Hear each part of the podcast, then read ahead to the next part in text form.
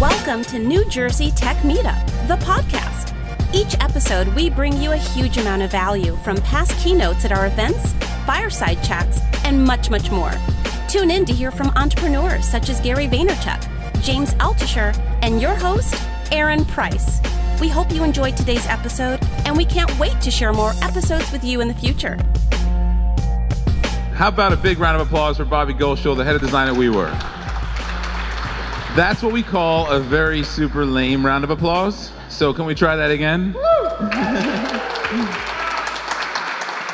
um, normally I read, we're going to share the mic. We, we had a, we're in a different room, as many of you know, so our AV setup's a little different, so I apologize ahead of time. It was a little awkward in the mic sharing.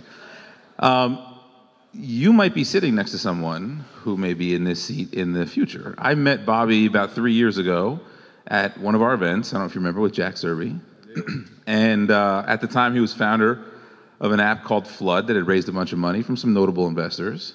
And we've kept in touch. And over the time, now he's changed careers, had a few different interesting, interesting uh, things happen, um, and is now the head of design at WeWork. And we're going to get to what that's all about. But I want to start with around the time of when we met and uh, you talk about having invented. You know, I want to I want you to remind people about what the the world looked like at the time, what year it was. I think it was 2013, uh, 10, 10, 10, sorry, and what social news was, and what you guys did to change that. So. Um, I'm a little bit of a masochist, and I know that not a lot of hands are going to go up, but has anyone heard of Flud before? If you have, raise your hand. Look at that, three hands. Thank you. this is why we're out of business. Just, um, so, so Flud started in in 2010.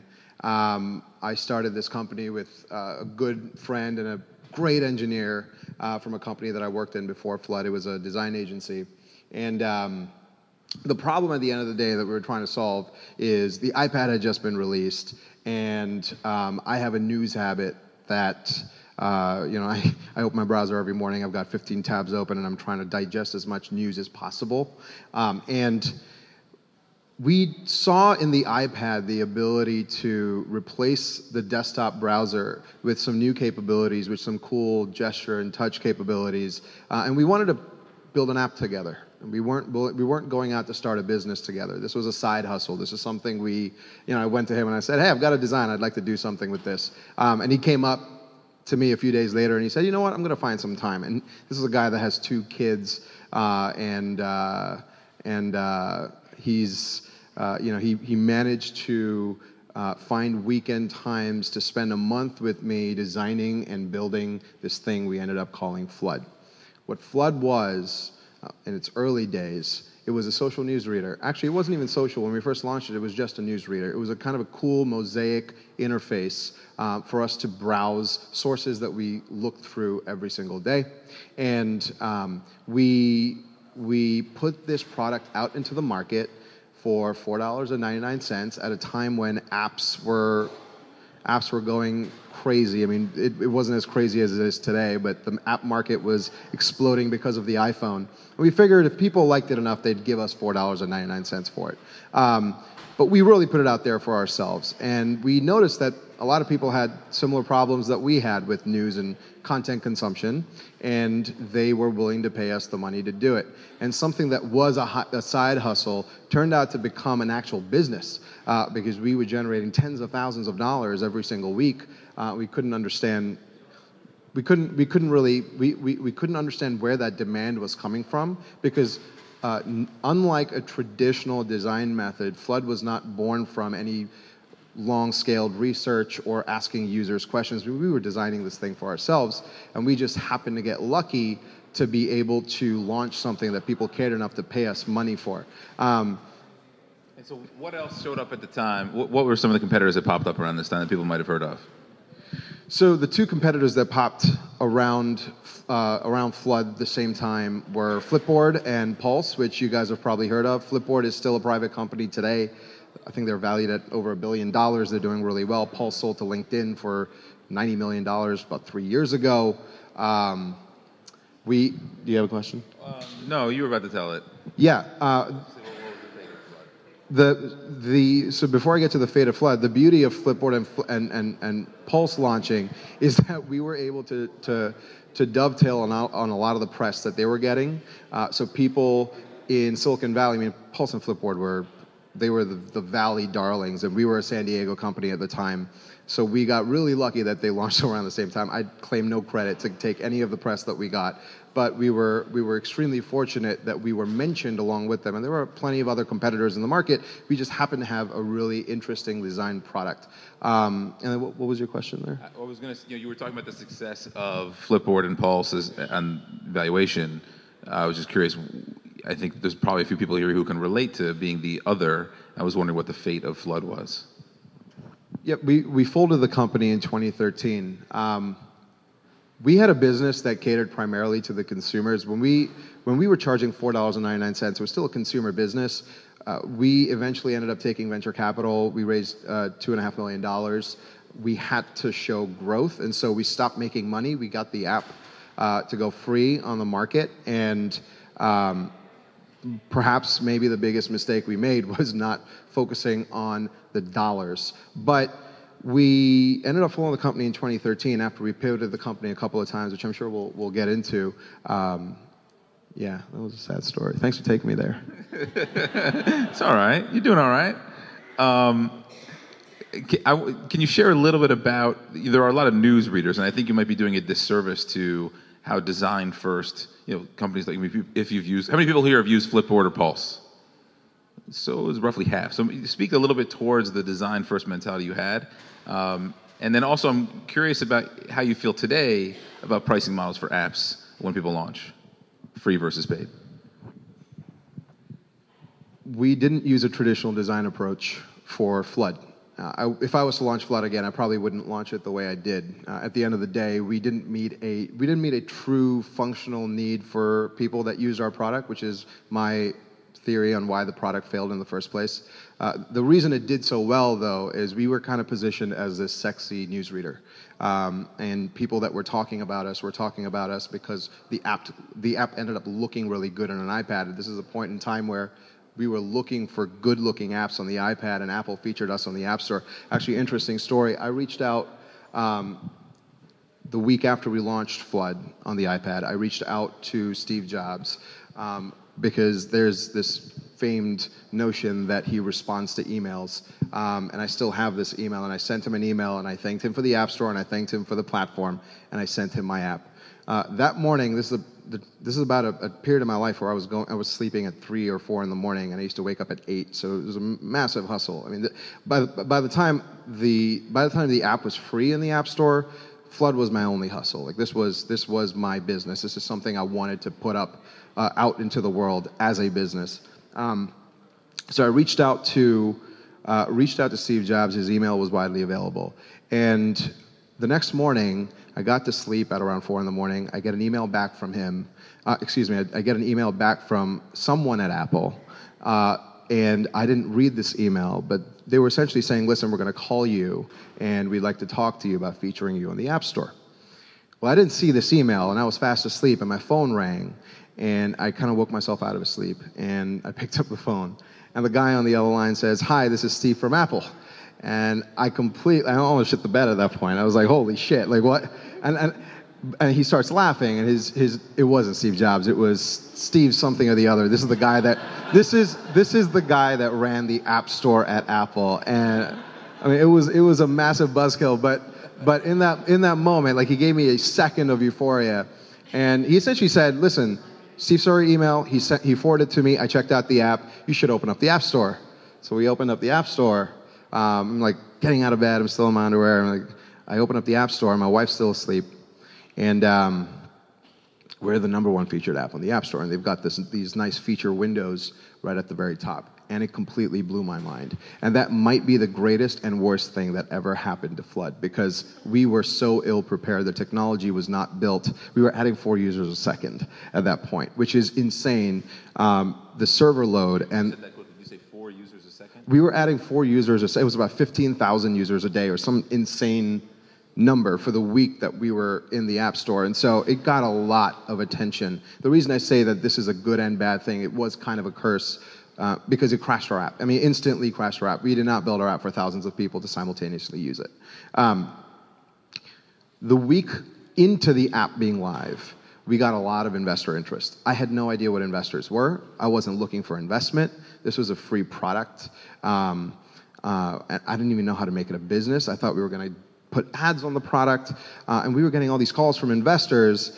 Eventually, I started Googling up what venture capital was and what, you know, like how to speak to an investor. Why would you ever raise money from an investor? By the way, not every business should raise money from an investor, and I think the two investors in the room would, would agree with that. But the plenty of startups here, I was speaking to a couple of start, startups earlier, and they have no intention of of becoming billion dollar companies. And you know, my suggestion to them was never go to VCs because they will make your life hell and, and they will change your mission and change your business and you will quit and it's gonna suck. Flud was ill prepared to think about venture capital because we did not have a business model.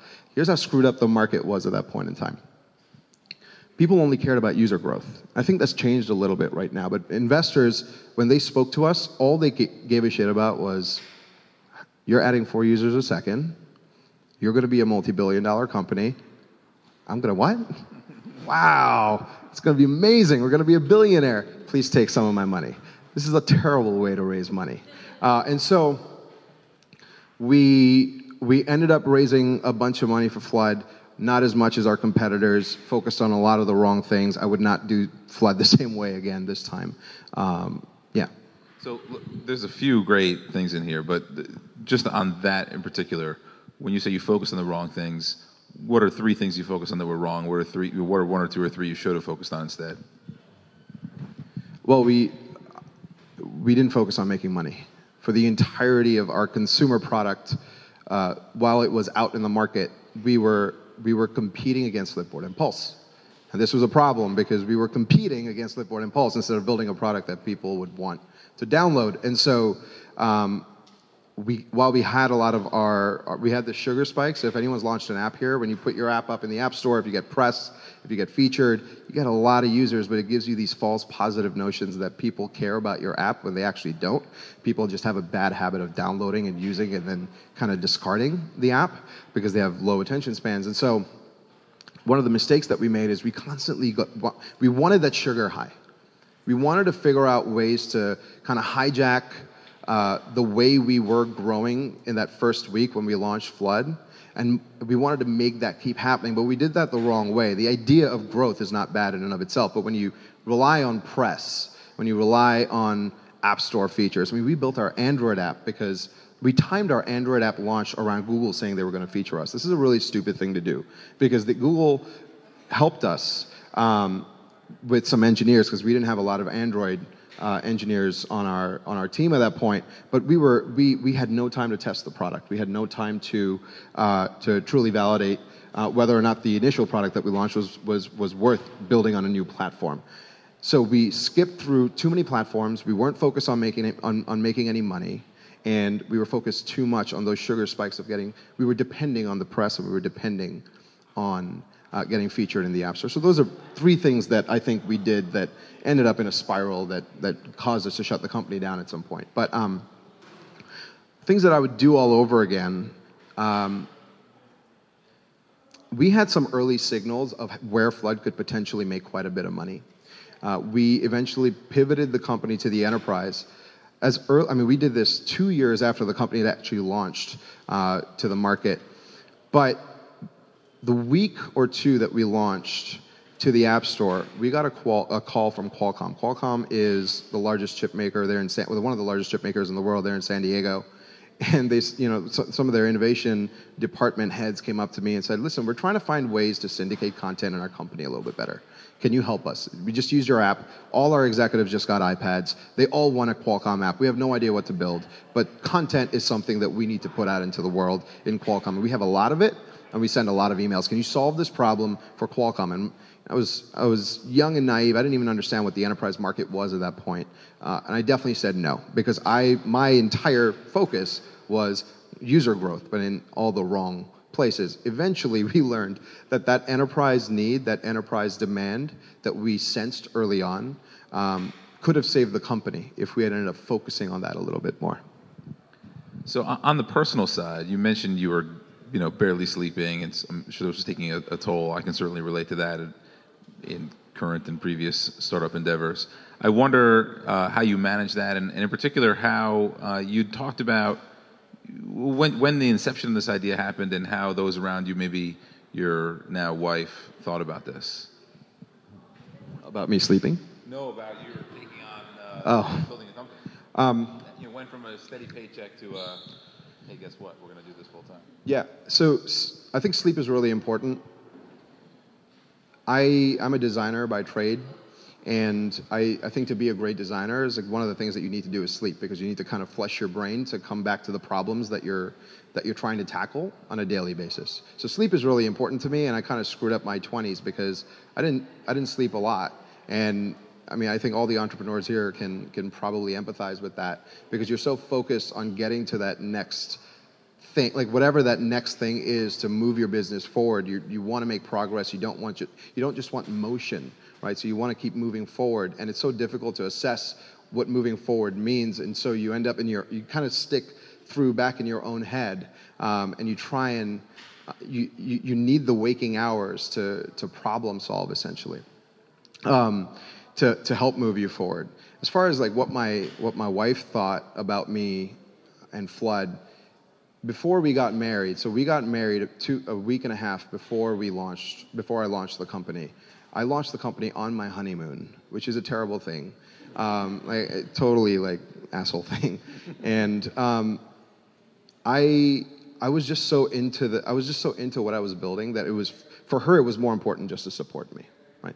I spent my Christmases and my Thanksgivings answering customer service calls and like responding to tweets and this and that. It was kind of psychotic. Um, but I got a lot of support, and I continue to get a lot of support from my wife today. Because at the end of the day, I'm not an entrepreneur now. I'm definitely not a serial entrepreneur. Uh, but if I wanted to move into my next entrepreneur endeavor, I know I would get my wife's support. By the way, we have a kid now, so this is this is an even more complicated problem. Back when I was 25, this is, you know, six years ago. Um, it was not that difficult. I didn't have a lot to lose. I had no assets. I had no home. I had no babies. I just got married. Uh, the job that I left wasn't paying that well, so there was not much there to lose. So that decision is actually was really simple. The decision now would be a lot harder. I have a great team. I'm in a company I love. I've got a child. Uh, I've got a, a wife and a home to support.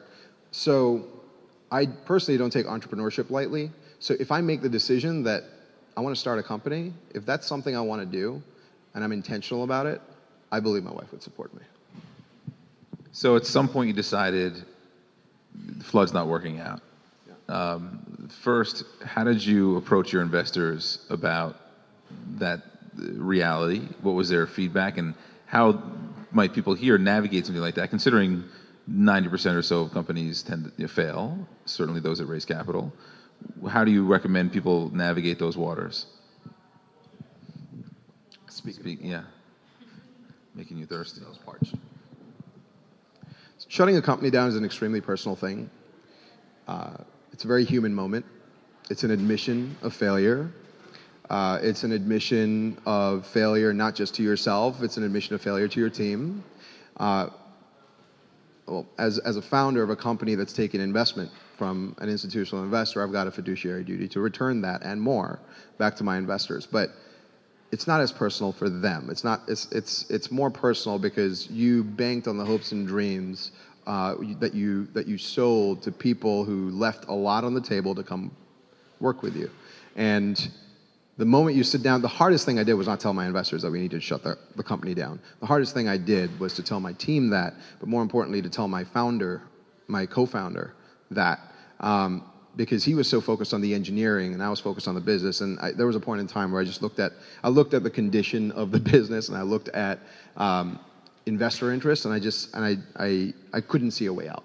And this is coming from someone who has three plan A's. Like I just always have, I mean, people have, people in, in back in Flud always commented on how I, we were able to maneuver flexibly from one position to another, depending on the climate of a conversation with the investor, what the press says, what, the, what our competitors launched, whether or not there's a new device being launched that we need to support. At this point, I was out of options. And so when I went back to my investors, the conversation was actually pretty simple. I mean, we had kept them in the loop the entire time. They knew how much money we had in the bank, they knew what our runway was. Um, part of our investors completely understood and were, were not, they weren't upset, but there's a, a, a level of disappointment. Now, we had some amazing investors. And some of our investors thought that it was too early. And that is a decision that, in, that, that entrepreneurs have to make for themselves. Whether, like, too, too early to quit is easy to say. It's really, really hard to work with when your investors are pressuring you to stay on the line, stay in the business, especially when you don't see a way out. So, this is something that you have to kind of go back into your mind, be really clear with yourself on whether or not there really is no other path and if you've made that decision, you talk to your spouse if you have one, you talk to a friend, you talk to your co founder, talk to a couple of close advisors before you ever go to your investors uh, to let them know that this is, this is it, in my opinion. So you made a pretty dramatic uh, change, and you were thinking a lot about medical devices, right? And so, how did you decide to educate yourself? And maybe you could share a little bit about what you were thinking about doing next. So we once I once I got done with Flud, I I had a couple months. I took a couple months off from the startup world, and I was trying to figure out what my next step was. And I love really difficult problems. And one of the problems that I saw was in the healthcare world. Now, my wife is a medical device scientist. Um, she works on kind of on healing systems made from collagen, which is kind of cool. Um, and I looked at the healthcare world, and I said, "This is here's a problem that needs entrepreneurs to be interested in." And so if you could find a niche in the healthcare world that's interesting enough that you're willing to go to bat for and, and, and you're willing to come to work for every day, then it, it's, it's going to be a worthwhile experience and a worthwhile exercise because you're going to end up affecting a lot of lives. And so I, I had this idea of putting together a bodysuit that essentially it, it, it, had a bunch of sensors in it that would map your body for you to your phone. And the reason you'd want to do this is uh, if you work out, if you care about your, your health, if you care about fitness, uh, the way we tend to look at fitness and progress is through weight. When in reality, a lot of us go into fitness to be healthier, yes, but really we want to fix our silhouette, right? Like we want to be a little bit leaner, we want uh, our clothes to fit a little bit better, and there was no tool out on the market that solved that problem. And I just looked at that and I said, it would be really interesting if you just had a bunch of, uh, completely naive, uh, no physical tech background, no healthcare background. I just said, you know, it'd be really cool if you had this thing that you could put on and it had a bunch of sensors in it that just talked to each other. And the further apart they were, uh, it would read that as distance from each other and mathematically just ge- create a geometric uh, mirror image of your body and map it to the phone. And I thought that that was a really cool, worthwhile thing to build because, um, because I feel like a lot of people that care about their health uh, are looking for ways other than their weight to, to see progress. And, I, and one, of the, one of the things that I wanted to do with this app, by the way, is every time you image your body, it would screenshot it and it would, the app would essentially have a slider so you can slide back and forth to look at where your body is shrinking and, and gaining. Um, so I, I worked with an MIT scientist, and I found this guy online. He was amazing. Um, and we determined together that it was going to be too expensive. So there are technology readiness levels, and the, the readiness levels are on a scale. And the lower scale is generally what gets funded by the Department of Defense, and the higher scale is what gets funded by corporations that gets put on the market. The technology readiness level, I believe, is on a scale of 1 to 10. And for the specific technology we needed for this garment that we wanted to make, it was like a technology readiness 4. So it wasn't even close to, to what we needed for commercial production. And just banking off of a lot of the, the past from Flud, I, I realized if we can't market this thing from day one, if we need three years of R&D time, there's no way I'm going to fund this, and this is not going to be a real business. And so I decided to, to find another niche. Um, in, in healthcare, and I decided to go to Blue Shield. At Blue Shield, uh, I helped set up the innovation, their first innovation department. It's called, it's called HIT. It's their healthcare innovation team, and uh, they're based out of San Francisco, and that was a lot of fun. But I realized at the end of the day, I'm not the right entrepreneur to solve healthcare problems. It's too difficult. It moves too slow, and uh, it's too complicated for me to for me to make a dent in that world. I felt like I needed to do years of of, of study and research to truly understand the, the potential of what isn't there in order to build something that's worth building for that space. So, how did you feel about making the transition, though, of going from running your own business to now working for a fairly substantially large corporation? So that was it was hard at first. Um, the thing that saved it is I was still here. I, so I live in Jersey, and the thing that saved it is they allowed me to build the team remotely, and so I built a remote team, and that was fun. And I didn't have to go into an office every day. And I slowly, I was there for a year and a half, and I started warming myself up to this idea that I got to go into an office. It's an office that I don't run, and uh, it's for a team that kind of works for me, but not really. They kind of work for someone else, and where I don't really call the shots. Like these are difficult things to contend with when you're coming off of an entrepreneurial startup uh, stint, and um, it was it was not as it wasn't as bad as I initially anticipated it to be. In fact, the team that we built there was really fantastic. I had a lot of fun working with them. A lot of the people that I hired are still there, um, and they're still working on really cool uh, software for the healthcare industry. I could I could hear the train of thought of well, it's an innovation hub and it's funded and there's resources and I won't have the stress of it. But in looking back, do you was that a mistake to take that role? You were there for three years, right? Uh, no, I was there for a year and a half. Okay. No, it wasn't a mistake at all. It wasn't a mistake at all because I learned a lot about building a team. It was the first time I built uh, the kind of innovation team. Like at Flud, I built an, uh, a multidisciplinary team, but uh, this is the first time where I was surrounded by people that had done it before, and they were teaching me how to do it. And I was working closely with the chief experience officer, who was who who ran experience for American Express um, and Target, I believe. And he was he was just an amazing tutor. Uh, and I learned a lot. It, to me, it was a learning experience. It was a stepping stone to my next thing at the end of the day. So let, us jump to that next thing, right? Because now you're at that next thing at WeWork, right? So uh, I want you to share a little bit about what's the number one misconception about what WeWork does, um, and then talk about how you. Well, let's go through the cycle. So let's start with then how you interview candidates. So let, we'll do what WeWork does. It, it, the, the one mic thing is challenging, but what WeWork does, what your team does, and how you potentially find new recruits for that team. So how many people here have heard of WeWork before? It's amazing. How many people here think WeWork is a real estate company? Okay, that's not as bad as I thought.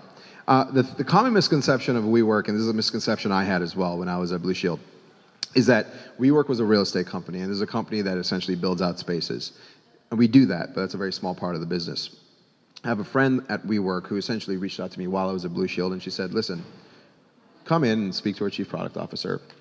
His name is, is Roee Adler. He's an amazing, he has an amazing entrepreneur track record. This guy is an amazing pitch man.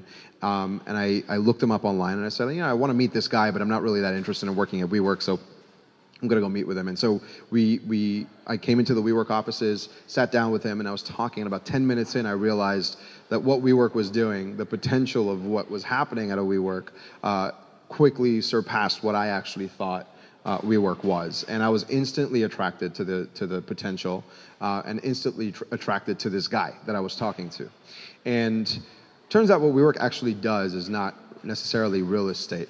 We have three parts to our business. We do space, community, and services, and what that means is we, at the end of the day, care about connecting people, and the way we do that is we connect inspiring people in inspiring spaces, and then we build services that solve business problems for them and hopefully they build services that solve business problems for other people so that when they connect people engage and collaborate and talk and share and learn from each other.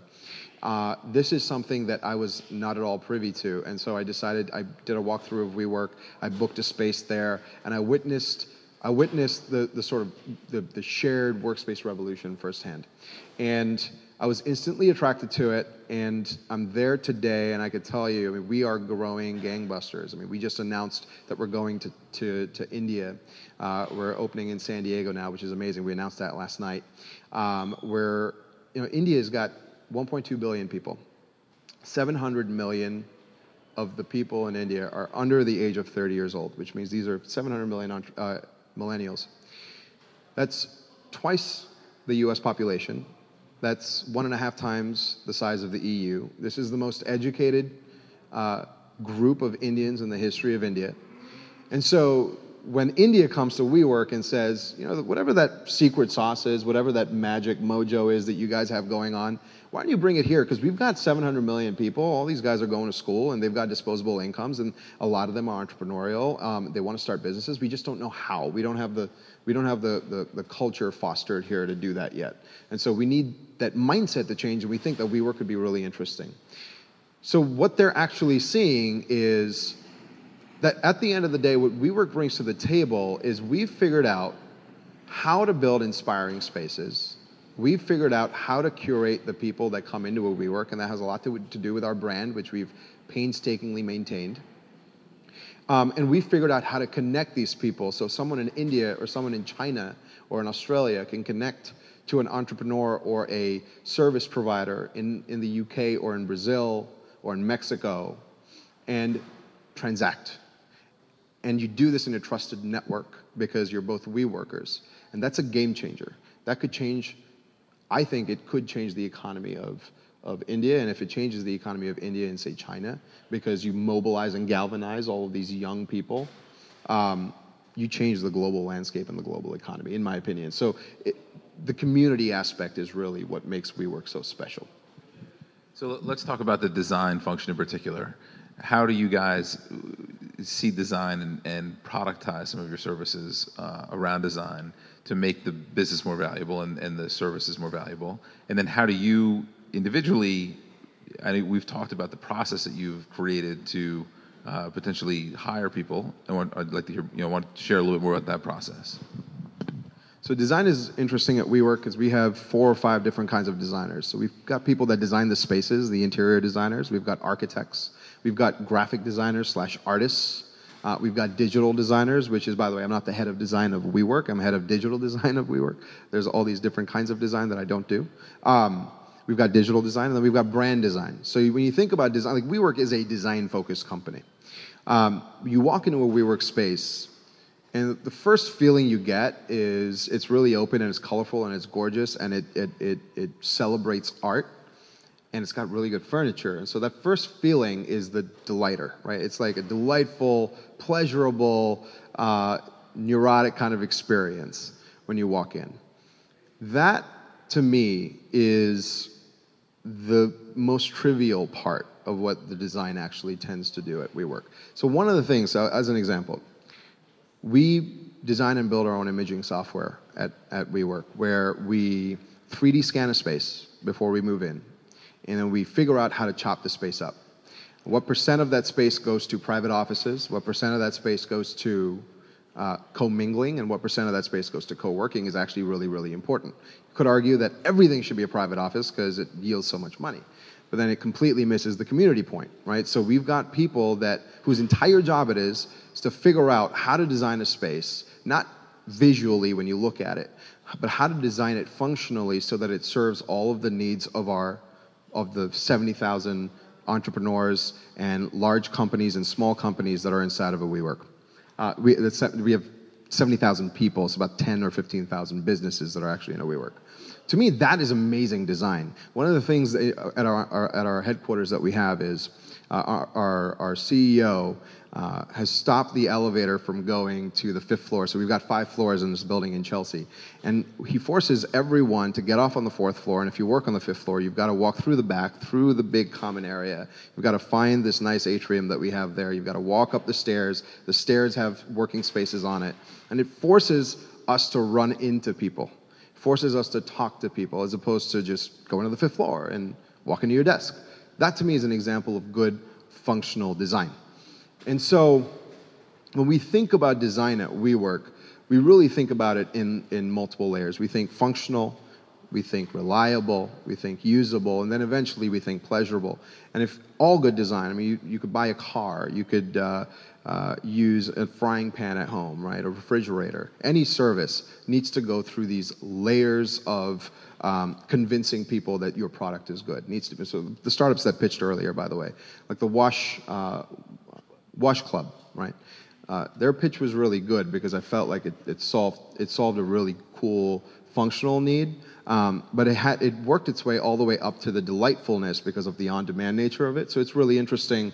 Uh, the more the more WeWork puts itself out there, the more we try and find ways uh, to get to, to attain that pleasurability and that delightfulness. But we never get our we, we, we keep our heads kind of in the functional area to make sure that we're actually doing the thing that WeWork set out to do in the first place. So the recruiting process. The recruiting process. Um, so I'll speak to the I'll speak to the design team that we're, we've uh, built um, on the digital side. We have an exhaustive recruiting process. It's extremely expensive to make bad, uh, poor recruiting decisions um, because it hurts morale, it hurts the person you've hired.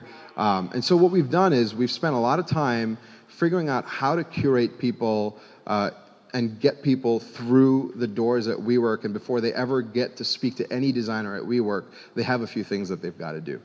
First, I, am kind of the first point of contact that they speak to, which in most companies, the head of design or the head of whatever tends to be the last, th- the last person people speak to. Um, and I do this because our team is small. We've got 10 designers. They're really busy. They're working on 15 different products. Uh, and, and they don't have time to sit in these long meetings talking to people that might not work out.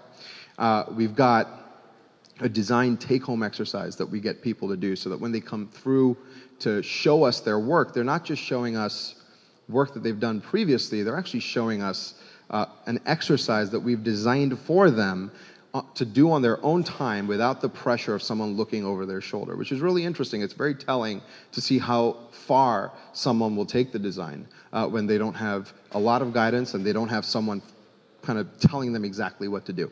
When they come on board, it's a six hour interview process. They do a co-interview with our team. They pitch themselves. They show us their work.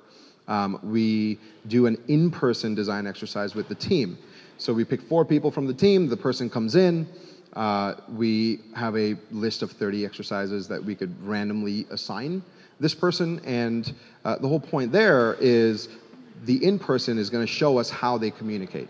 Whether or not this is someone who, in a high-pressure situation, uh, is able to uh, work under constraints um, and come up with great ideas while also involving the rest of the team. And we really want that because we want to foster uh, a communication and collaborative environment for the design team there. And then the, the end of the process, we're really looking for cultural uh, we're looking for cultural details. We want to make sure that they're culture fit, and so we we assign product people and engineers to sit down with them for 30 minutes and assess whether or not this is the personality. So it's not about the hard skills, but the soft skills. Whether or not this is the kind of personality we want on the team. And at the end of all that, we end up learning a lot about each other. They learn about a lot about our team. We learn a lot about how they communicate and what work they've done, uh, and whether or not they're a good fit personally on our team. Or the beer test is what someone, some people say they do. Right. So for someone here who's got an idea or is a, a one or two person shop, how do you recommend that they go about? You know, we talk, we build this as how to weaponize design for your company. How can they do that? Especially, you know, WeWork has the advantage of a solid brand name, reasonably uh, flush resources. If someone here is trying to be very lean and come out with an MVP, how would you recommend that they approach design so that they don't end up with, no offense, Ian, but something that looks like his product at the moment? He knows I felt this way already. It's cool. um, so the design process, the first thing we've got to do, so we were talking about weaponizing design per se. I use that word because I, I truly want to kind of wake up, uh, the, I want to kind of wake this idea that design is actually dormant in most companies, and we all design whether we like it or not. Whether or not your title is designer, you're designing a business, people design teams, you help people design speeches. Like these are things, design is just inherent in our day to days at work weaponizing design or galvanizing the design spirit and the design methodology means that we're that we're asking a lot of questions up front that we're not that where design isn't a mystery box right? So if you've worked with a designer before feels like a lot of stuff goes in like questions and needs analysis and this and that you wait a few weeks, and then the output is a bunch of pixels. On, on, my end, I'm a digital designer, so I'll talk in pixels. The output is a bunch of pixels that you hope will work out. Um, what you want to do, especially if you're a small company, is that's a terrible process. You don't want to just tell someone what to design. What you actually want to do is you want to force them to ask good questions early on. You want them, when, when you work with a designer, you want them to work on how they pitch ideas to you. And I personally look for four or five things in any idea that gets pitched to me. What is the problem you're trying to solve? And who is the problem for? Uh, what, who has this problem today? How do you know that this is a problem? And how do you know that this is something people care about? Why is this important now? Which is the two things, by the way. How do you know and why now are two things that get lost in most pitches what is the user benefit and what is the business benefit? And the business benefit is something we want to force not just out of the business people, but the designers as well. Because we want the designers to care not about features at the end of the day, we want them to care about problems that, if you're a for profit business, end up being solved at a functional, all the way up to the pleasurable, pleasurable need way, um, so that people will pay you a lot of money for it. Money is a really good thing. Like it's not a bad thing. This is how we sustain our businesses. This is why we go out to become a business is so that we can self sustain and grow. And so, if you're a small business, um, if you aren't hiring a designer full time and you're, say, working with a contractor, you really want to ask them a lot of questions around their process. How much of the time that they spent on this design uh, was spent with stakeholders not directly related to, say, the engineers or the person that was giving that were giving them the needs analysis for the for the design itself? Uh, how much time do they spend on research and asking good questions? Um, what was the impact of the design? A lot of times we miss that because we get so dazzled by what's on screen. We, we often forget to ask people, well, what was the outcome of you putting this out there? And th- this will tell you a few things. First, it's going to tell you that they cared enough to follow up on a design that was put out into the world. And it's probably going to tell you that they care about the business, that they understand the business because they, they stuck around uh, to understand the impact of the work that they've done. And that shows a lot of empathy and it shows a lot of caring. Uh, and that's what you want from your designers. I mean, that's one of like a hundred things that you want, but that's for me the most important. Because design, because of the creative nature of design, you know, if you're asking somebody to code something, it has a an A/B result. Like you know, it's either it's going to work or it doesn't work with design, there's a lot more, uh, uh, it's much more subjective. And so I'm wondering how you manage the process of making sure that you can maintain a certain level, but also give people enough creative flexibility, and how somebody here who's looking to build their, you know, maybe their first prototype can make sure that they maintain a bar, but can trust the designer uh, to deliver against his or her own creative process, you know, along the way. So design doesn't have to be subjective. Um, design is actually better when it's not subjective and it actually meets objective functional needs. Um, what you probably want to do is you want to create an environment where creativity and design work together. I, I actually think that they're inextricably uh, put together, design and creativity. creativity. Um, design is about solving human needs, finding problems that solve real human needs. And creativity, at the end of the day, is you're trying to you're trying to find non-obvious ways to connect two dots that uh, end up solving the need as well. And what you want to do there is uh, you want to create an environment where we allow for some time for people to find the dots that need to be connected, and we allow for the time for research to be applied so that we could find the human needs that we're trying to solve for in the first place. So I have no idea if parents have a human need because I'm, I'm, I'm a parent but i don't have a kid that's in sports. So i don't know that your product solves a human need because i'm not that person but i'm hoping that you might have kids that are doing sports and you've spoken to families that have kids that are doing sports where you found that one of the frustrations that they have is they don't get enough communication from their coaches and they're willing to pay to solve that problem because that's how much they believe in their child. Right? That's a bold statement I care so much that my kid does well in sports, I'm willing to pay a lot of money every single month. So when you pitch that idea, you want to back that up with how you know that. Right? How many people have you spoken to? What kind of questions did you ask them? How many people are paying you today? Right? Um, so. So what are the right ways to ask? I mean, now we're getting to like the UX research part of this. Yeah. What are the right ways to ask some of those questions, and what are the wrong ways to ask those questions? If he's showing them the product, what should he ask them?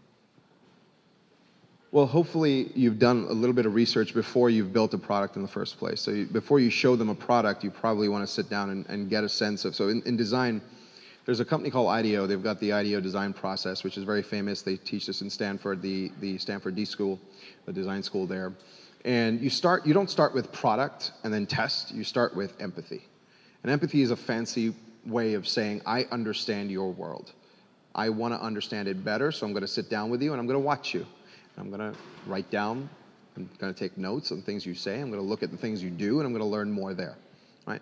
You move that into this synthesis phase, right? Where you look at your notes and you've, you've, you've taken the perspective of the person you're trying to design something for, and you're trying to really understand what it is you just experienced. Empathy requires you kind of become this person. Synthesis is you stepping out of that body for a second and just looking at it objectively and saying, here's what I learned from this, from this world. Then you go into things like ideation, prototyping, and testing. And once you get to testing, that's when you, the prototype and testing phase is when you have a product. You come back to the people you sat down with and you say, hey, I saw these things that you did. Here's what I think you were looking for based on that. Here's what I designed. This is kind of the first pass. It's early enough. It kind of looks crappy. I'm sorry, but can you just like click through this this, this quick little InVision prototype or a paper prototype or look through my sketches and tell me if this is kind of the thing that you're looking for. And if not, tell me why. Or tell me maybe what, what are you looking for that I missed in the first place. That's kind of how I would do it. I definitely wouldn't start with a product. Now, once you have a product, I mean, that's a loaded question. Depending on the kinds of answers you want, you could do surveys, you could do in person, kind of looking over the shoulder uh, analysis. You can do, uh, we, at WeWork, by the way, we use usertesting.com, which is amazing. It's a it's a thing that you can send out a, a, a, app binary to, or you could send out a website link, or you could send out a bunch of designs, and they will record people using your product with voiceover, talking through specific things that you want them to do.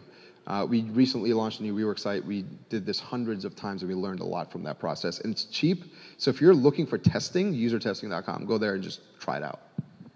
So you, you, mentioned a few tools. You mentioned InVision, uh, usertesting.com. I'm wondering if there's any other tools you would recommend to people uh, for going through this process. And I also find that designers tend to have very strong opinions about logo design and design contests in in in general. Um, not logo design, but contests. So I was thinking of like 99 Designs, and I wonder how you feel about services like that. So one of the biggest problems with design is it's looked at through a very narrow lens, and I feel like designers and the industry is kind of complicit in this because when we think of design, we think of that. Like we think of the cool-looking stuff, the the the non-objective stuff, right? The the stuff that's in our head that the feeling that we put into the design and whether or not it's pleasurable or not. Um, so 99 Designs, have you guys heard of 99 Designs? It's essentially a platform where you can spend like $300 and 100 designers will go out try and design the thing that you want designed. Tim ferriss uh, who's a well-known author famously famously got his uh, his uh, 40 hour work week book des- cover designed on 99 designs. He got hundreds of designs. He picked one. The guy that got picked got $500 i think this is a okay way to design if you're on a budget uh, or an okay way to get design the thing that this platform ends up missing is it misses that conversation and that dialogue to, tr- to get the designer to truly understand your needs. So you would go to 99 Designs for a logo or a poster or a book cover. You can't go there to solve real problems. You can't go there uh, with your app to get someone to design a hundred different versions of how do I, how do I input data into a form because what kind of form, what kind of data matters so deeply that the designer needs to ask those questions of you. So I certainly wouldn't recommend that. Now, InVision is an amazing tool that we use to share, con- to, to share designs with each other every single day. Another thing that we do at, at WeWork, we are a design-centered company. We do weekly design reviews. Every single designer is required to pitch the work that they're working on. And this is so, so, so important because pitching your work is, is a way for you to celebrate the, the work that you're doing. It's a way for you to put yourself out into the world. Speaking is really, really hard, to Eleanor's, Eleanor's point. Um, and putting yourself out there, allowing yourself to, to break down some, some of your personal walls and barriers to get feedback from your team, to be inclusive of your process, is a deeply meaningful part of the design process. And I feel like at the digital team, we do this really, really well at WeWork and some of the other teams as well. Um, and we use usertesting.com. We tried a few other products in the vein of InVision. InVision is a great prototyping tool. Uh, we use a, a, a, tool called Principle to do interactive prototypes. It's a really powerful uh, app designing, interaction design tool that allows you to, without writing any code, kind of fake what the app would feel like. Uh, so that when you go to an engineer or someone who's testing the product, uh, they immediately know what you want. You don't have to write a giant spec doc that explains animations, which is very, very difficult to do. So we are almost about on schedule, which is a miracle and never happens. But we can take a couple of questions from the audience if there are any. I see one here.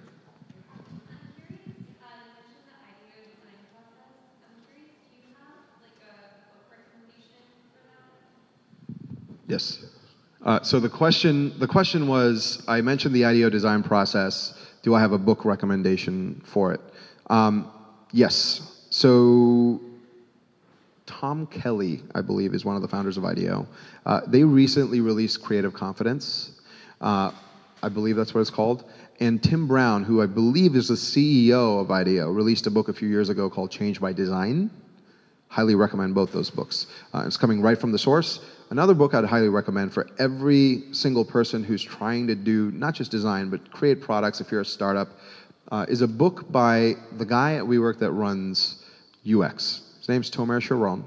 He was a senior user experience researcher at Google Search. He's written two books. His most recent book is fantastic.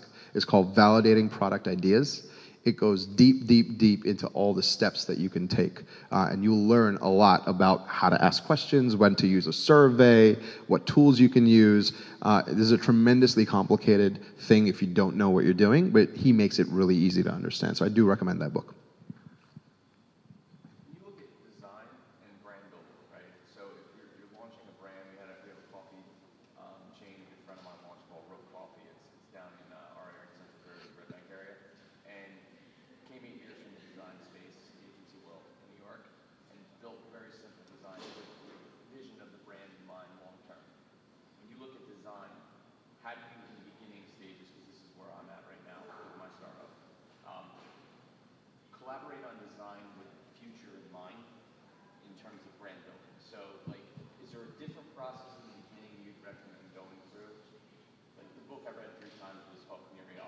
Yeah, it's a great book. So you want to, so just want to make sure I understand the question. So you you want to think about product problems and brand problems as long-term things, and how do you do that? Is that the? Yeah. Um, marketing strategy and different things. So taking long-term branding, right, brand building and design together, together. Yeah. Yeah. Um, how do you take long term brand building and design, put them together? Um, so, long term brand building, that's interesting. That's kind of where I'm stuck, right? Like, I feel like if you're, it's hard to do like long term brand building unless, you've unless you, your, your brand has been along, uh, around for a long enough time. The thing about a brand is it, it, a brand makes a promise and then delivers on that promise. And you do that enough times and you're really clear on what that promise is, and people start to understand what your brand is based on that, right? Nike's promise is we'll get you to we'll get you out of the house, we'll get you to run, right? And if you're if you're an athlete, you wear Nikes because they deliver on that promise because their shoes are so comfortable. Um, I don't I don't think that Nike was thinking when they first launched, how do we create this long term uh, how do we create a long term brand strategy per se? I think what they were probably thinking is what is our mission and what are, what are we trying to do with our product? So this is I'm kind of going to fuse the product and brand side together, um, and then how do we make that clear to the people that are buying our product, and then how do we keep doing that, whatever it is that that thing is, right? So for Starbucks, it's you'll get your coffee in three minutes by a barista. It's going to be delicious. Who they'll call your name out for you. You go to Starbucks, they call your name out for you. You, you know exactly what the latte is, and anywhere you go in the world, that latte is that latte. And that's Starbucks keeping their brand promise. That's actually a really, really hard thing to do. Um, so that, that's kind of how I'd answer your question. I feel like I, I, I hope I'm answering it, but I, I, do think that they're linked pretty deeply in that it's not so much building the long-term brand; it's just finding the promise that you want to make and delivering on that promise through your products every single time. and that eventually creates a long-term brand that people remember and care about. Yes. Going back to your uh, startup days, how, and, and I'm a big culture guy too, I believe in culture. When you're getting pulled excitingly in 82 different directions and trying to pinpoint those those opportunities, what advice do you give as, as, as the most you know, laser sharp? I mean, is it is it one? Is it three? Is it five? I mean, you, you talk about revenue, and I agree with you. Profitability is important. So, you know, is it ex- expanding on an idea? Is it adding value to an existing product? Uh, so on and so forth. I'm just I'm curious to hear your thoughts. So we we miss the. Uh, so the question is like when you're getting pulled in 80 directions, how do you figure out which direction is the right direction to go into? That's a really really hard question to answer because it's it depends desperately on the on the business. So at Flud, I'll use us as, a, as an example. We should have seen that making money is actually really important, and we need to figure, find a way to monetize the business. And we don't have tens of millions and hundreds of millions of eyeballs on this thing every single month. We only had a couple million users. Um, so ads are probably not going to work. What's next? Like, should we go to enterprise? Like, that's a question we, we weren't asking ourselves. Um, but that could be an example of, well, if you go to enterprise, you're now getting pulled in a completely different direction. But in, in our case, that would have been a really good thing. We made, when we pivoted Flud to the enterprise, we made a half a million dollars in our first two months. We had 1,500 companies on the waiting list. And no investor was willing to give us money once we pivoted the company because we had less than one quarter's worth of traction. Uh, we we had bookings, and the revenue was going to come in over a series of a few months. Um, and we were out of money, and we were out of time, and we didn't have enough proof that this business was going to be a big business. Now, if I had that same result, 1,500 companies on the wait list, half a million dollars in a couple months through the enterprise product, if I did that two years, well, when we had $2 million in the bank, Flud would probably have been a really big business. I just didn't know, I didn't know to focus on that detail in that moment. So hindsight being 2020, now looking back at it, um, I, the best, best advice I could give you is you're getting pulled in 82.